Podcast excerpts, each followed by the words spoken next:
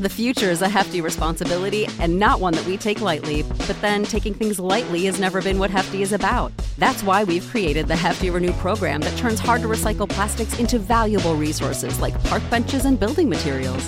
To participate, simply fill up an orange Hefty Renew bag with accepted items, tie it up, and drop it in with your regular recycling. That's it, it's that easy. It's time to rethink recycling with Renew. Particular valued resources may vary by geography. More info available at heftyrenew.com. We're in. We are. Mhm. Hello and welcome to Mystery Team Inc., the podcast where we tell each other mysteries and never solve them.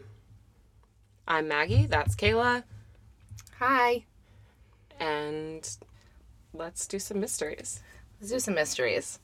Um, I can't wait to be so frustrated that I want to throw things. Yay! Hmm. The ceremonial quacking of the beals. Quack, quack.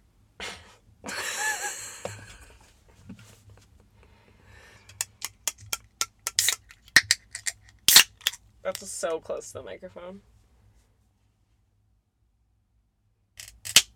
it splashed on you. It always does. A mm. cheer. A cheer. Okay. Who goes first?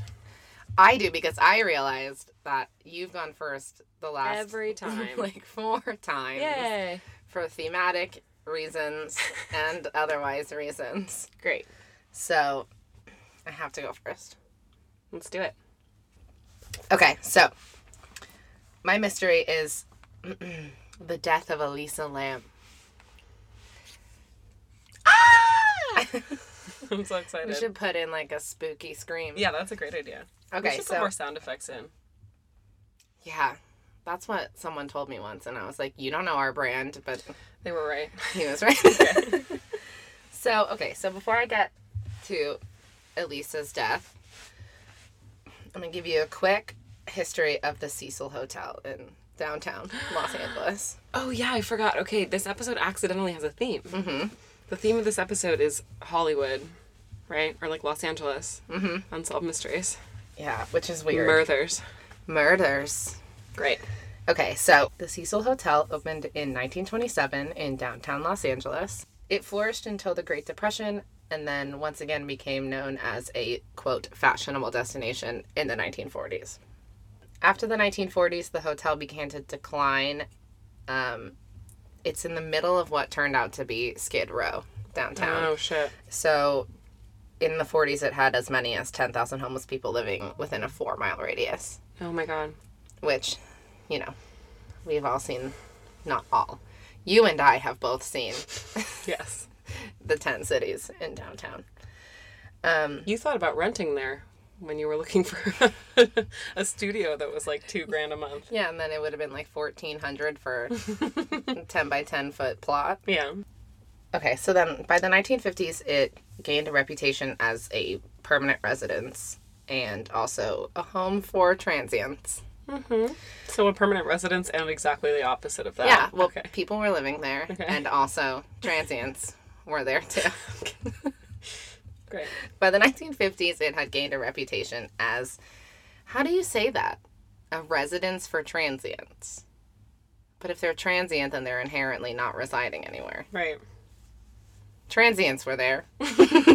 A stay over spot. Stay over spot. Okay, well, by the 1950s, there were a bunch of transients staying there. Okay. There we go. Yeah. Um, so, the first documented suicide. Mm. I know, it took a real hard lesson. Sprung that on me. The first documented suicide was in 1931 when a man named W.K. Norton died by taking poison capsules in his room. And then by the 19... W.K. Norton does not sound like a transient's name. I think he was just staying there. Hmm. He wasn't transienting there. By the 1960s, so many people had killed themselves there that longtime residents began to call it the suicide. Just not clever. not like the suicide hotel, No, just the suicide. Because they were like, oh, the Cecil, the suicide. It's just No. poor wordplay. Um, the hotel also became a rendezvous spot for adulterous couples, drug activity, and prostitution. Also, the Cecil is where it is rumored that Elizabeth Short, the Black Dahlia, had her last drink. Cool. Also, Mm. the Cecil is where Richard Ramirez stayed in the 1980s. No. The Night Stalker. Creepy. So then in 2007, the hotel came under new owners who like tried to refurbish it and then the city was like you can't do that because there's people living there and they're all like low income. So you can't just like change the status of the building. So they did like half of it was like a quote fancy hostel and the other half was the residence. Um and then in 2013 they rebranded it as the Stay on Main, which is what it's called now. It was also the hotel that inspired the season of American Horror Story, Hotel. Oh no. Mm-hmm. Elisa Lam was a 21 year old student from Vancouver. She went to the University of British Columbia and then she traveled from Vancouver to Los Angeles alone on Amtrak and she got there on January 26th. Two days later, she checked into the Cecil, where she initially shared a room on the fifth floor, but then she was moved to her own private room after the roommates complained about her, quote, odd behavior. Um, she had been in contact with her parents every day of the trip. On January 31st, she was supposed to check out of the Cecil and leave for Santa Cruz, and her parents didn't hear from her. So they called the LAPD. Do we ever find out what her weird behavior was? Maybe. Okay. Um, so they filed a missing persons report. The LAPD started investigating. They interviewed a bunch of hotel staff who said that they saw her on the 31st and she was alone every time they saw her. Um, the manager of a nearby bookstore said that she went into the bookstore to buy gifts for her family and she was lively and outgoing and friendly. Uh, they searched her room and they brought dogs through the building and even onto the roof and they didn't catch her scent anywhere. Even in like her own room? I don't know if they brought the dogs into the room, but they brought the dogs through the building. Um, on February 14th, which is two weeks after she went missing, the police released a video of the last known sighting of her, which is a very, very puzzling, creepy video of her in the elevator. I hate this. Have you seen this video? No. It blows my mind that you haven't seen it, and I have it for you, and I'm going to make you watch what it. What year was this? 2013. This is a recent mystery. This is recent and it was all over the internet and people lost their mind. So the clip is shown from the back left corner of the elevator with a partial view of the hallway outside the elevator. Elisa enters um, from the left and goes to the control panel, appears to select several floors, and then steps back to the corner. After a few seconds, during which the doors fail to close, she steps up to it, leans forward so her head is through the door, looks in both directions, and then quickly steps back in, backing up to the wall and then into the corner near the control panel. It really looks like she thinks that someone's following her. Mm-hmm. Uh, the door remains open. She walks to it again and stands in the doorway, leaning on the side. Suddenly, she steps out into the hall, then to her side, back in, looking to the side, and then back out. She then steps sideways again, and for a few seconds, she is mostly invisible behind the wall. She then steps sideways again, and for a few seconds, she is mostly invisible behind the wall she has her back to, just outside. The door remains open.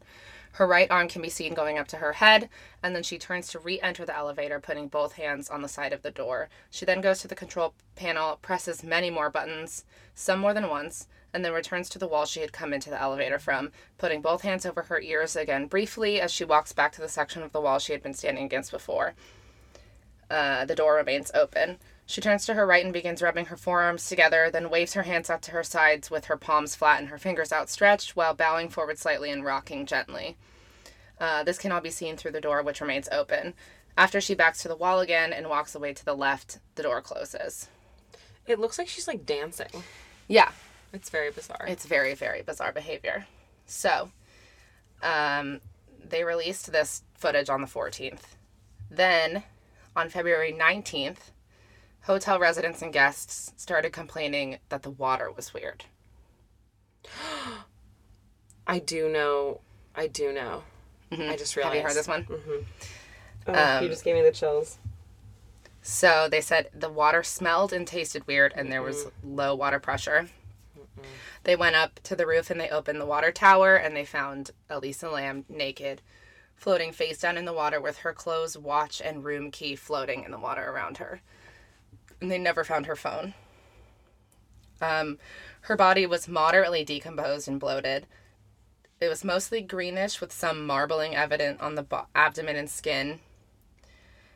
There was no evidence of physical trauma, no evidence of sexual assault, and no evidence of suicide. The toxicology tests were incomplete because not a- enough of her blood was preserved, but they showed traces consistent with prescription medication and non prescription drugs like Advil. Um, no recreational drugs in her system. She was bipolar. She was on four medications for bipolar disorder. So on February 21st, the coroner's office issued a finding of accidental drowning with bipolar disorder as a significant factor. The coroner's report was released in June and it stated that her body had been found naked with clothing, clothing similar to what she was wearing in the video floating in the water and that she was coated with a sand like particulate. So the next section of this is called So What the Fuck? um, the doors and the stairs that access the hotel's roof are locked always, and you need a staff passcode and key to get through them. So any attempt to force through them would supposedly had triggered an alarm. But the hotel fire escape is easily accessible and you can get to the roof from them and some person went and like took a video of themselves getting onto the roof So it's possible. through. So it's possible that she got up there. But the problem is that it's so difficult to get into the water tank on your own. All four tanks are four by eight feet. They're propped up on concrete blocks. Uh, there's no fixed access to them, and the workers had to use a ladder to get into it, and the door is super heavy. And they took police dogs up there, and they never found her her scent. So we don't know what the fuck. Yeah. I have a lot of theories because the internet is full of crazy people. One of them was obviously that she was having a psychotic break, Yeah. which is what it looks like in the video. Right. Um, as someone who has had a psychotic break, not that far fetched looking from like, you know, what I looked like when I thought maybe there were aliens piloting my brain. Yeah. People thought maybe she was actually being pursued by someone who was trying to kill her. Um, and then we get into the Looney Tunes stuff. Yay. So, and I I think I did these in order of like least crazy to most crazy, but least crazy is already about a seven. so, here's seven out of ten. Conspiracy theorists have claimed that Elisa Lam was assassinated by the government for referencing on her Twitter a currently in the works Pentagon funded project between the US and South Korea to develop invisibility cloaking technology. That's the least crazy. Mm-hmm. I have more details about this one.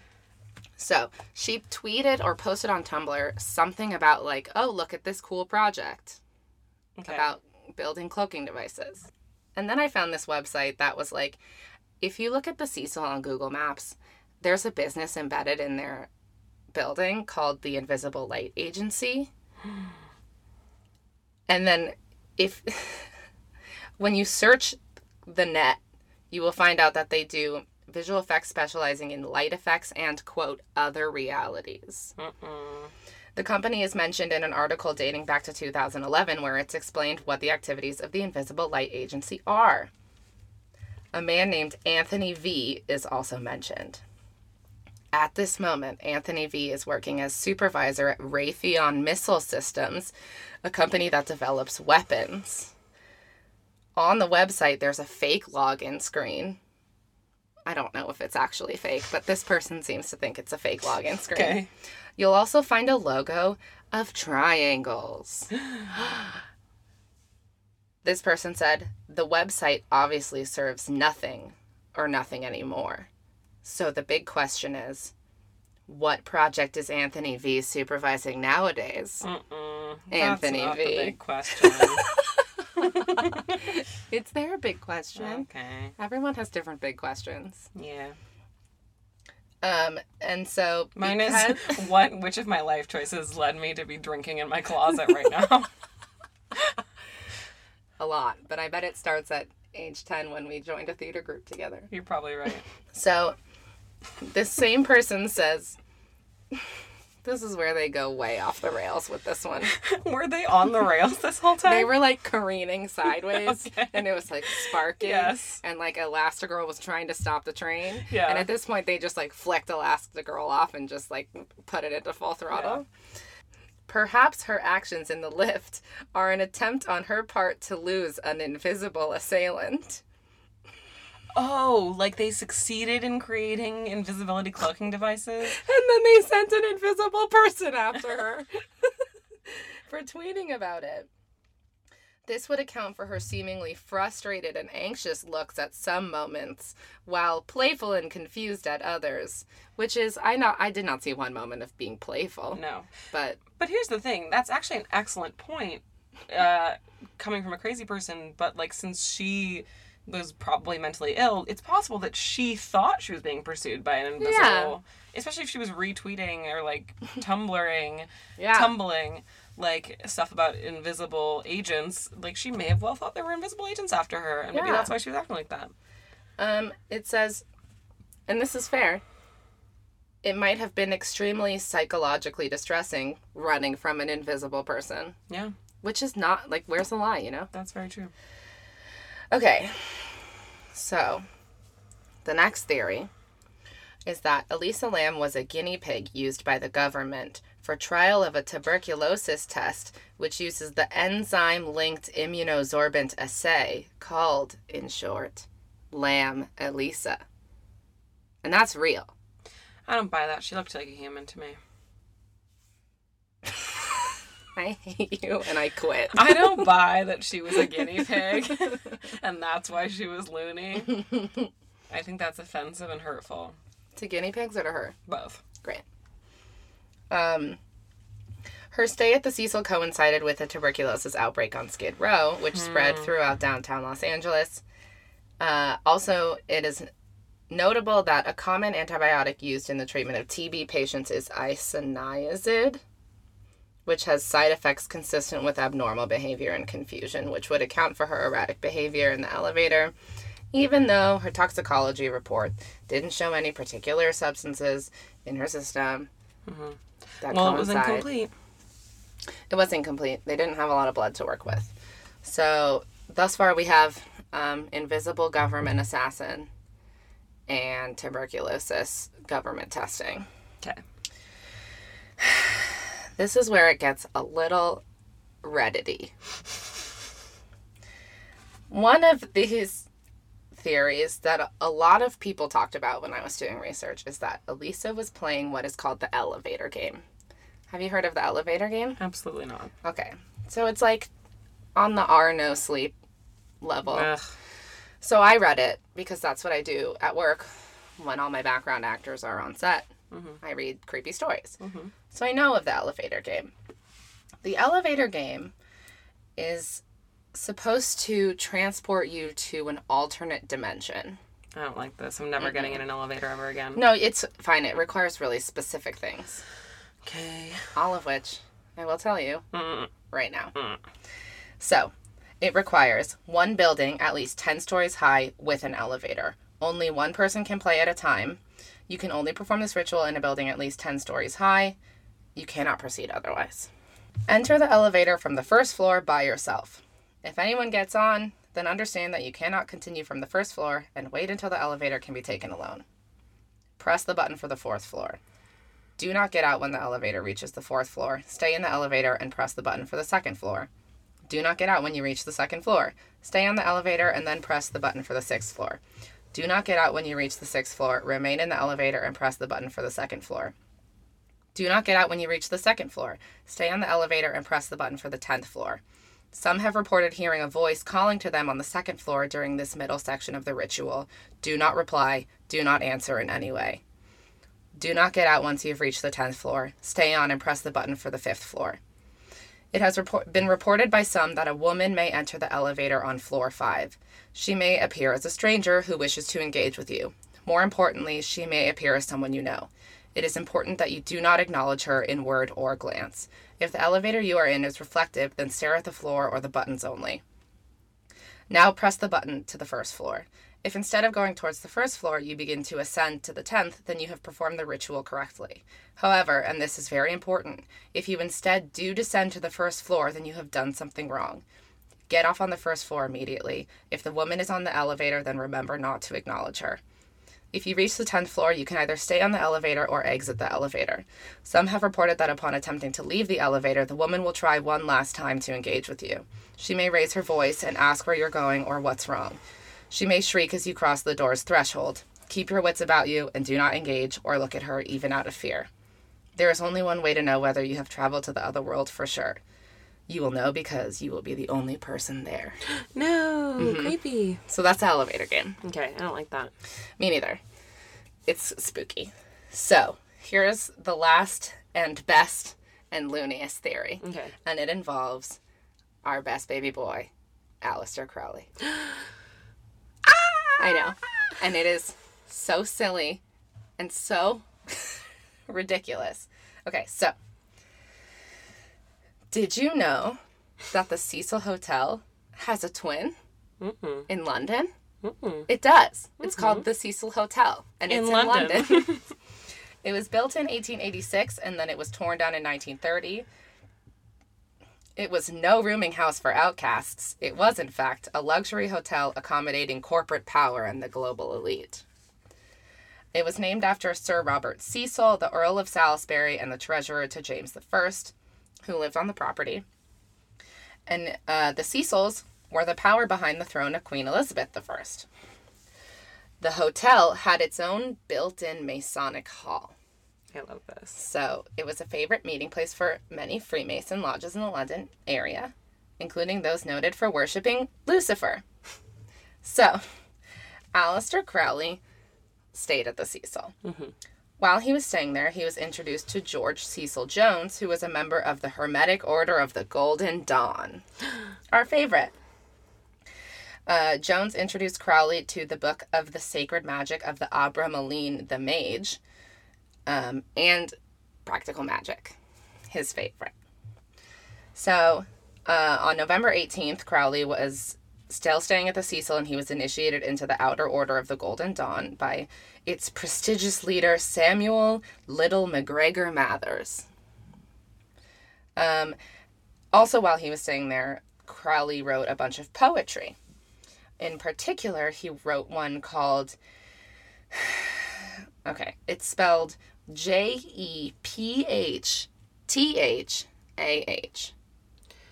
Jeff. uh, Jephthah? That's what I was thinking. Okay. So, in particular, one called Jephthah, which has been cited by conspiracy theorists as somehow foreshadowing Elisa Lam. No. The poem tells of Jephthah, a judge of Israel, who ended up burning his daughter as a sacrifice.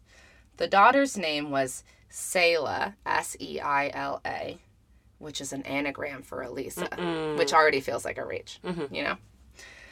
Um, here's the poem Let my lamp at midnight hour be seen in some high lonely tower, where I may oft outwatch the bear with thrice great Hermes or Unsphere. I don't want the spirit of Plato to unfold what worlds or what vast regions hold the immortal mind that hath forsook her mansion in the fleshy nook.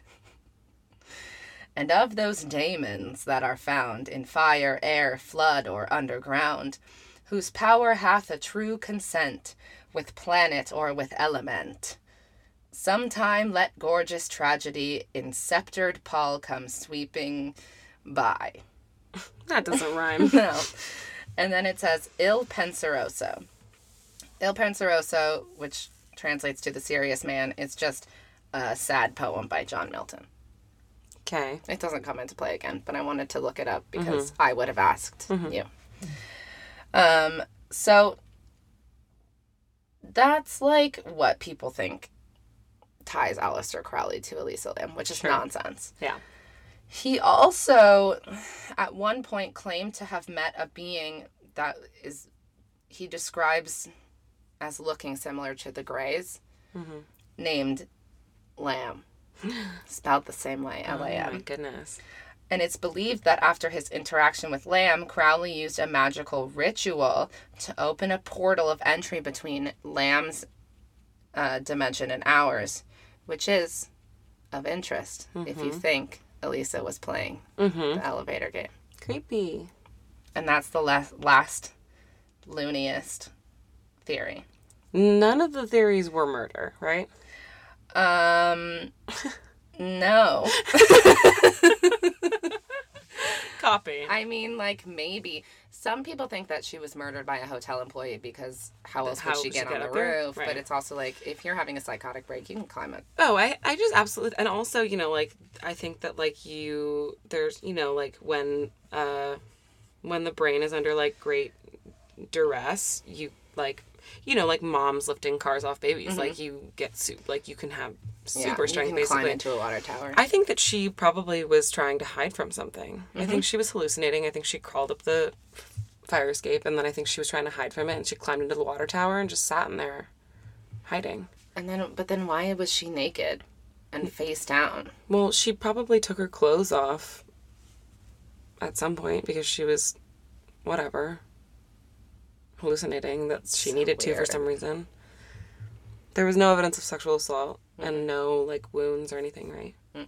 Yeah, I think she just went got loony and fell asleep in there. Oh yeah, I wonder if she f- literally fell asleep. I think she was just hiding in there so long she fell asleep and drowned. I didn't consider the idea that she might have fallen asleep. I mean, if you were hiding from something up Yeah. there, That's so scary. Especially have if she'd so been like awake for days, like Yeah, if you're having a manic break, you're not Yeah. sleeping. hmm And if you're on like a bunch of. I know, me too.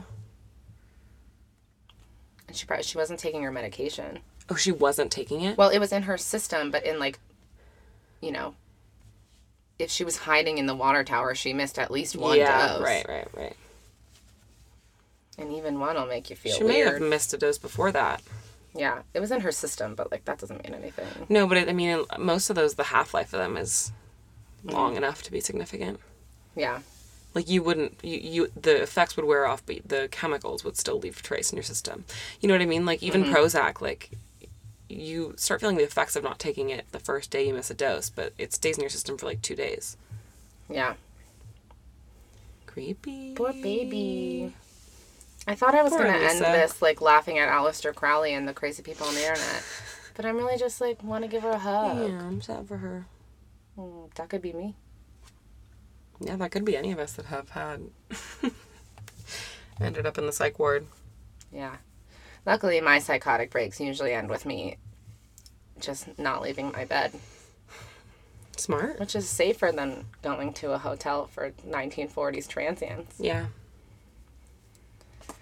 So that's Elisa Lam. Well, I uh Yeah. I feel I feel for her, I really do. It's hard. I mean, mental illness is super hard. You and I talk about it all the time because we're both very open about our mental illness, but yeah, it's just Yeah, it's so scary to be so far away from your parents and like mhm. Have a psychotic break, Be so out of especially if reality. you're already medicated. Yeah. And she was like brought her medication with her, so clearly she was at least taking it sometimes. That's Right. scary though when that shit fails you. Mhm. I was medicated when I thought aliens were piloting my body, so. Mm-hmm. Thanks for nothing, Wellbutrin. Except for like three years of stability, but then after that, it became alien pods. I bet. That was fun. That was All a right. fun thing. Should we take a break? Yeah. Let's take a break. Let's a break. Okay, We're back. we're back. We're back. The second cracking, the ceremonial cracking of the second beer. You got there. Yay. Cheer.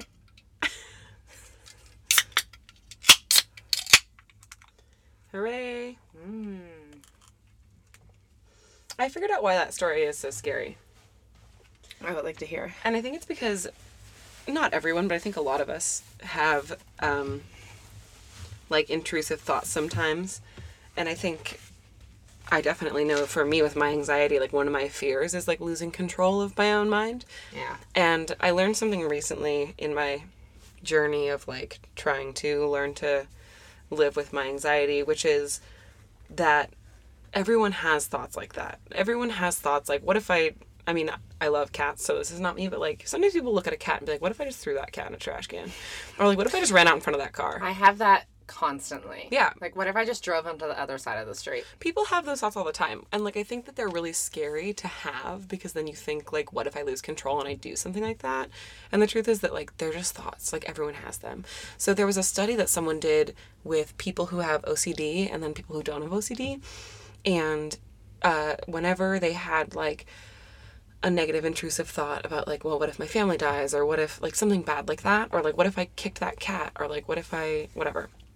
They were supposed to like push a button on this like pager and it would record how often they had those thoughts. And it turned out that people without ocd because with ocd typically and panic disorder too like you have those thoughts all the time.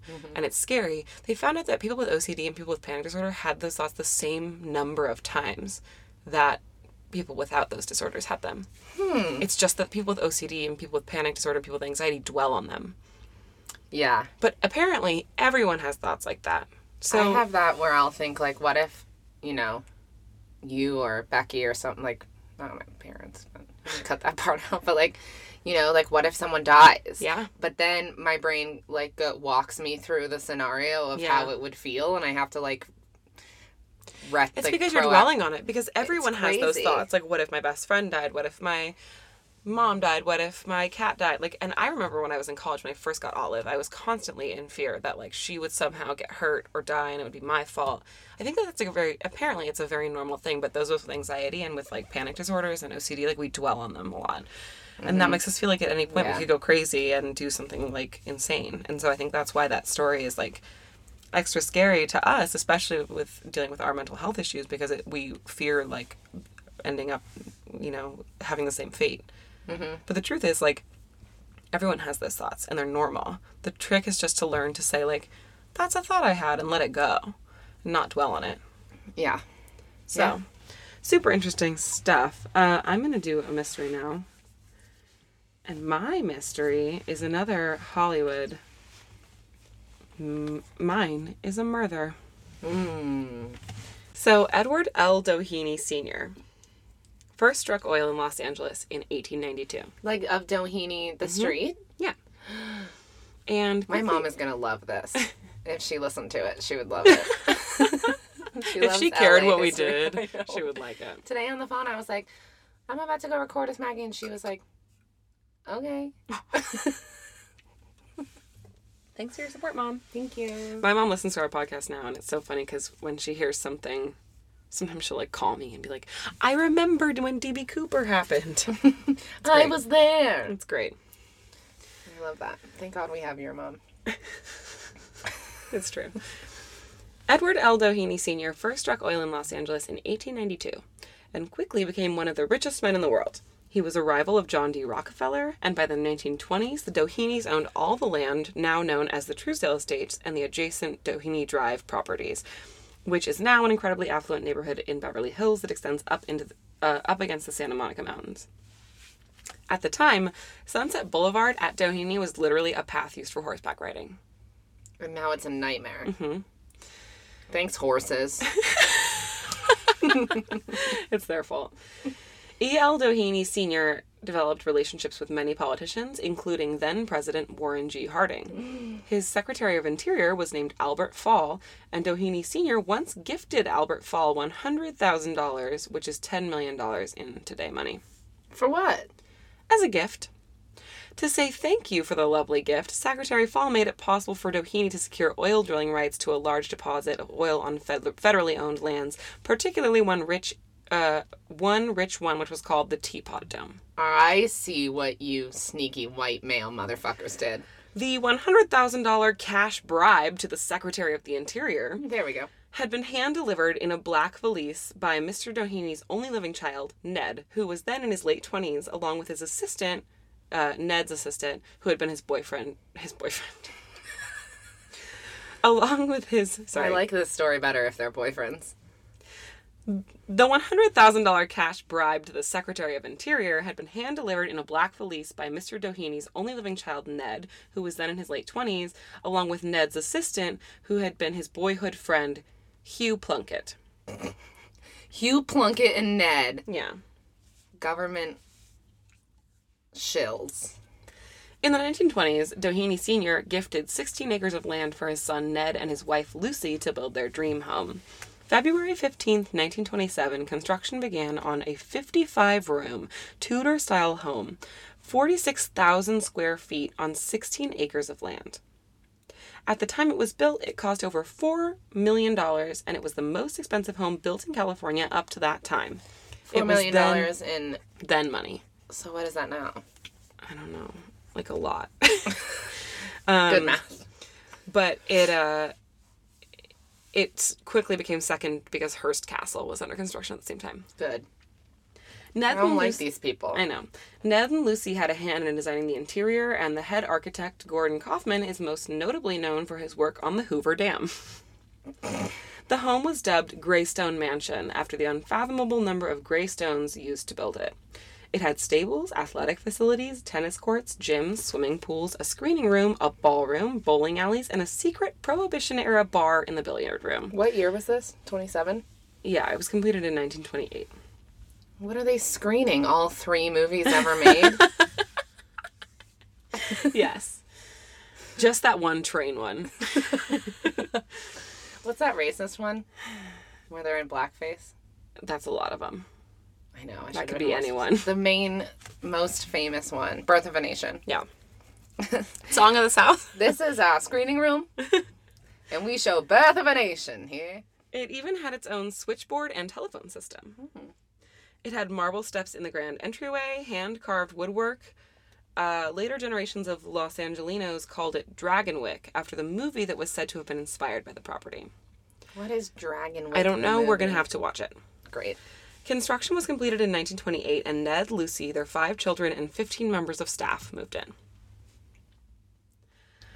During What the about Hugh Plunkett? he lived in an apartment in Hollywood. He really got the short end of that stick. During the construction of the mansion and in the months after he gets the short end of the whole stick. Oh, Hugh. During the construction of the mansion and in the months after its completion, the Teapot Dome scandal unfolded. After Albert Fall suddenly got rich and Doheny Sr. suddenly got the rights to drill for oil on federal land, everyone came under investigation. Great. Albert Fall was convicted of accepting a bribe from the oil tycoon. He was the first cabinet member to ever be imprisoned. Doheny Sr. was under investigation, and because Ned and Hugh had delivered the bribe money by hand, they were also under investigation as accomplices. Ned and Hugh had been called to testify in the up- upcoming bribery. Blah, blah, blah. Ned and Hugh had been called to testify in the upcoming bribery trials of Albert Fall and E.L. Doheny. And although Ned had been assured immunity, Hugh had not. No. On the night of February 16th, 1929, Hugh Plunkett arrived at the Greystone Mansion. He used his pass key to enter the home and went to the guest room on the first floor where he frequently stayed. He called Ned from the switchboard, and Ned came to the guest room to have a discussion with him. Lucy was sitting in the library reading magazines alone when, around 11 o'clock at night, she heard a single gunshot ring out from the east wing. Instead of calling the police, she called the family doctor, E.C. Fishbaugh, who was paged by his maid while out at the theaters. He quickly came to Greystone Manor, arriving around 11:30. The pair made their way to the east wing, where they found Hugh standing outside the bedroom door holding a gun. He told Lucy and the doctor to stay away, slammed the door, and then another single gunshot rang out. The two entered the bedroom to find Ned dead from a gunshot wound to the head and Hugh dead of apparent suicide. Around 2 a.m., they called the police. Huge question mark. Huge eyebrow raise. Here's why we're pretty sure that's not how it happened. Ned had gunshot residue on his head, meaning the gun couldn't have been more than a few inches away from his head when it was fired. And Hugh, he was shot from behind. he was found face down with a half finished cigarette in his hand. What? By the time the police arrived, several hours later, it was apparent that the bodies had been moved. Lucy and the doctor claimed that they moved the bodies when the doctor attempted to revive them. Speaking with the staff, all of their stories were exactly the same as if they had been rehearsed. The deaths were ruled a murder suicide. It was Ned, Hugh murdering Ned. Mm-hmm. Okay. And E.L. Doheny Sr. The Senate was so sympathetic to his grief that the investigation into his bribery of the bribery of the Secretary of the Interior was called off entirely. Of course it fucking was. God Lucy? damn, I'm already mad. Lucy remarried five years after her husband's death, almost to the day, to an investment banker. Mm-hmm. They eventually sold the house and moved into a smaller home. What was his name? Trip? yeah. She lived to be over a hundred. In her twilight years, she apparently got up every morning, got dressed for a lunch date, and would sit in a winged back chair facing the window with her handbag, just waiting for something. What? Did she specifically say, like, I'm going to a lunch date? No. I have so many questions, and I know you're not going to answer them, and I'm, not. already mad at you.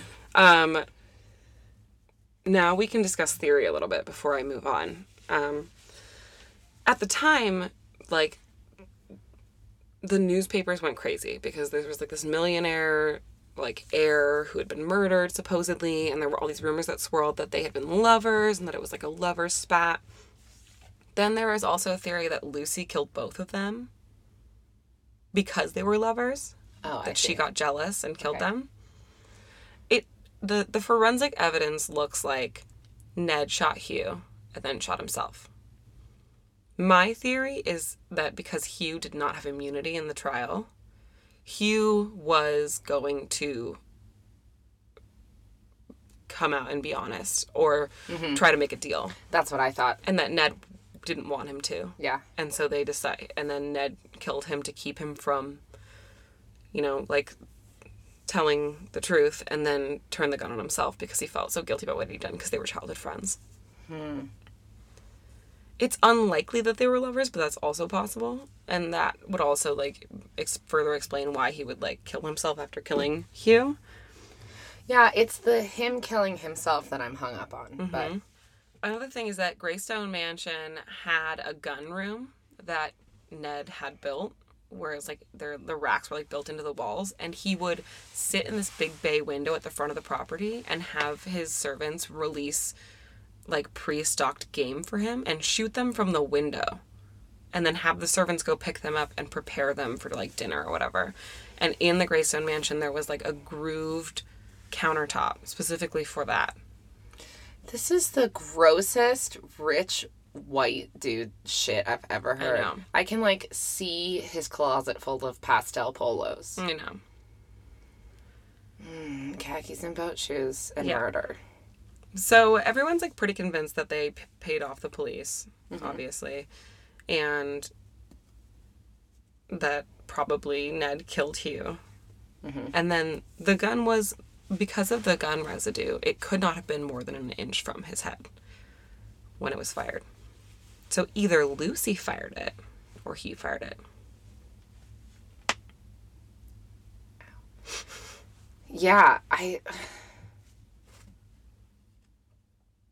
And It's- Lucy, much to your dismay, went to her grave never telling a soul anything.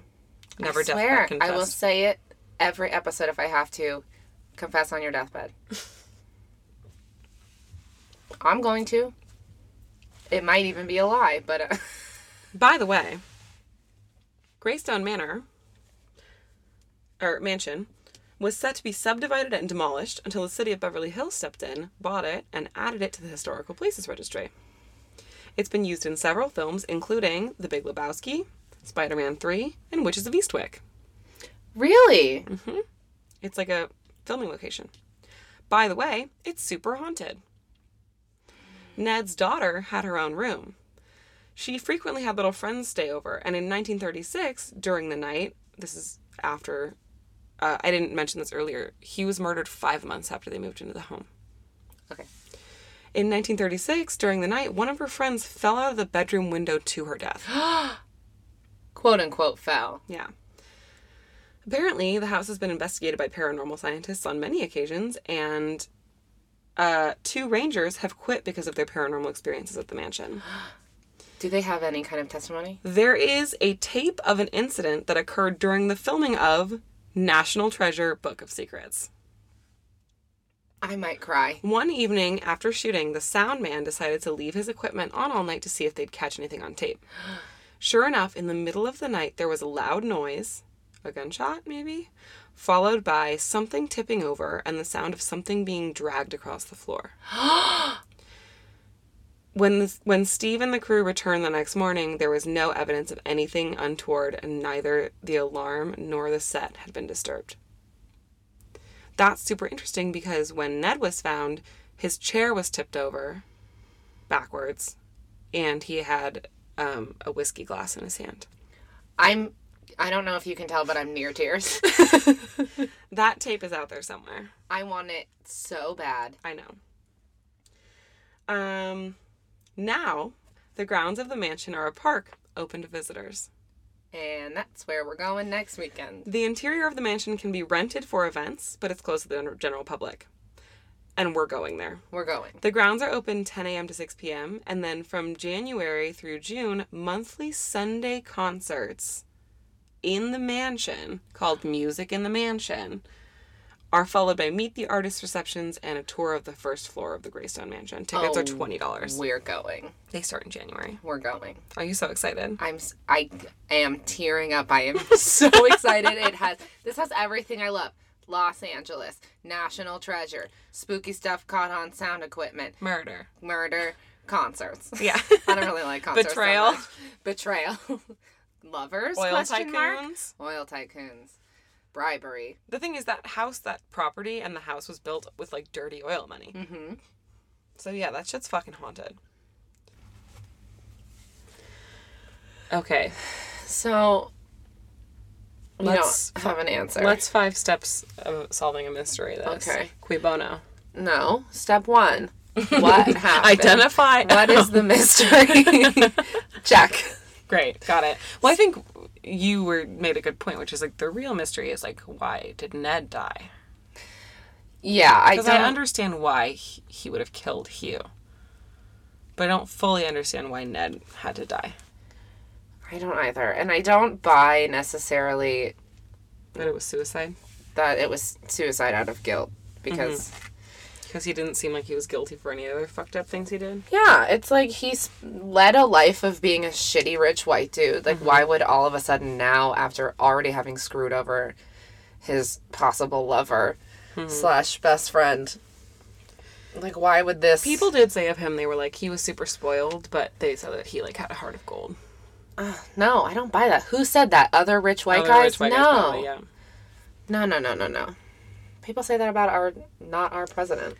Here's the thing. Good point. Here's the thing though too. Like Lucy heard a gunshot ring out and she didn't call the police. And she also didn't go investigate. I don't buy it. She called the doctor, No, waited for him to get it. there and then went. No, I don't buy that for one second. I also don't buy that she didn't go look. Mhm. I'm frustrated. Okay, step two. Cui bono. No, step two is The only one I care about is identify people. to make sure the in the mystery is real. oh, right. Verify the mystery. Verify. It's definitely real. Okay, so step four. Who What? Are we on four? No. What are we on? Three. Step three. Step three. Cui bono. Step four is like mysteries are hard. No, that's step five. What's step four? Step four is cui bono. Then step what's step five is mysteries are hard. It's step one, identify the mystery. so. Step two, identify possible People people, of proof. interest. No, it's identify people f- uh, for proof that the mystery is real. You're making it way less complicated than it is.